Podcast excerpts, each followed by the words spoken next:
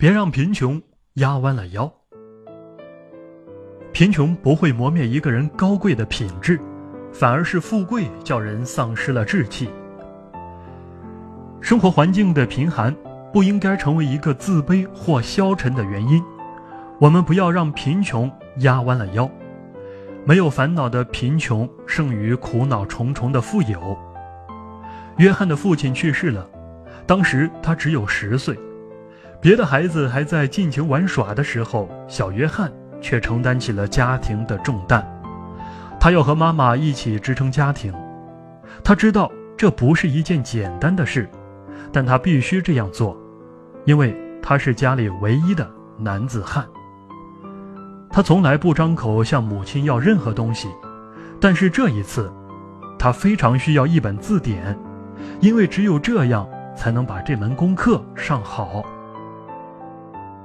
但怎么向妈妈要这些钱呢？看到母亲整天省吃俭用，为了这个家而操劳，约翰心里实在不是滋味。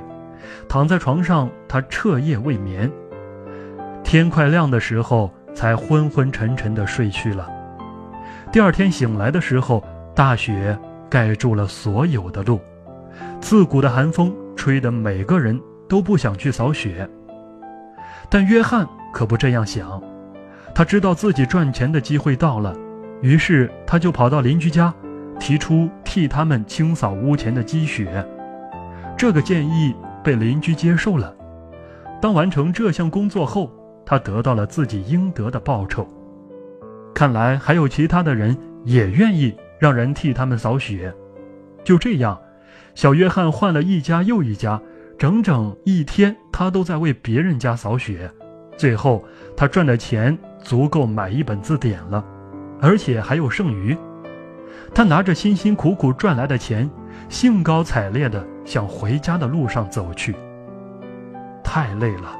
应该好好休息一下了，不，不能休息，自己家门前的雪还没有扫呢。于是他加快了回家的脚步。当他回到家的时候，发现自己家门口的雪早已经被扫干净了。母亲做好了热乎乎的饭，正在家里等着他呢。母亲知道他干什么去了，她用鼓励的眼神看着自己的孩子。